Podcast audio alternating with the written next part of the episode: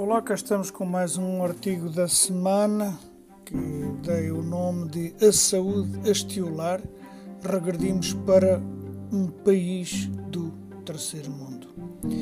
A demissão da Ministra da Saúde coincide com a morte de uma grávida ao ser transferida do Hospital de Santa Maria, em Lisboa, para o Hospital São Francisco Xavier. A coincidência marca da pior maneira aquilo que tem sido o retrocesso de um Serviço Nacional de Saúde, SNS, de que a democracia se poderia orgulhar. A saúde tem estado permanentemente em cima da mesa do debate público.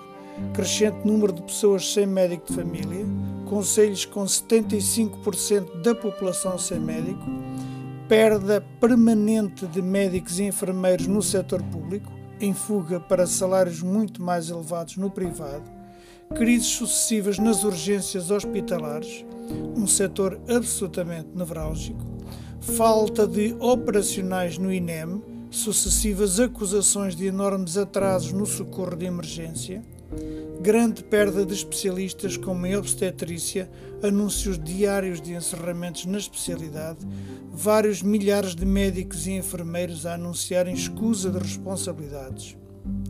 Uma das mais anacrónicas notícias dos últimos dias veio do presidente do Conselho Nacional do Médico Interno e diz ele: um tarefeiro pode ganhar mais em 24 horas do que um médico interno num mês de trabalho um sem número de problemas que solidificam a sensação de que o SNS está a estiolar. Portugal parece estar a regredir para um país do terceiro mundo.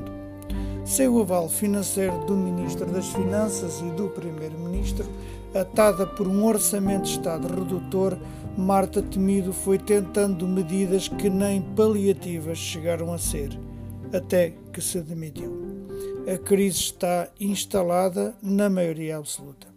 A estabilidade governativa transformou-se em instabilidade na vida das pessoas.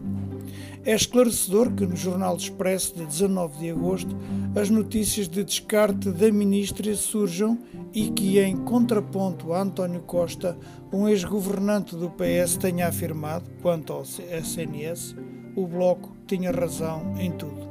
De facto, o desiderato privatizador segue tentando ser camuflado pelo governo. 40% do orçamento da saúde vai para o setor privado. A incapacidade do SNS é tal que as sucessivas aberturas de vagas anunciadas aos quatro ventos ficam maioritariamente vazias. Os incentivos para a ida de médicos para as zonas mais carenciadas ou interior ficam sem correspondência dos profissionais veja-se Salva-Terra de Magos e Benavente. O argumentário do Primeiro-Ministro para tapar o sol com a peneira tende a parecer escatológico. Perdoe-se a feitura, a feiura ou o excesso, mas que dizer quando a insegurança sobre a vida humana atinge este ponto?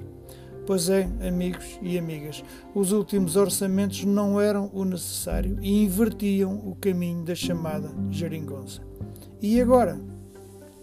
No primeiro semestre de 2022, Portugal teve um excedente orçamental de 1.113 milhões de euros, com a maior receita fiscal, que disparou 28%, sobretudo devido ao contributo do IVA. Mas esse valor não foi reforçar o SNS, nem tampouco o aumento dos salários dos trabalhadores da função pública. O governo está a beneficiar da inflação e a castigar a população através da degradação dos serviços públicos que são o nosso salário indireto. E agora? Como não se pode voltar atrás no tempo, refazer as eleições que geraram a maioria absoluta ao PS e quase neutralizaram a esquerda, cabe à população começar a pensar em defender uma das principais conquistas do 25 de Abril. Digo eu. Até para a semana.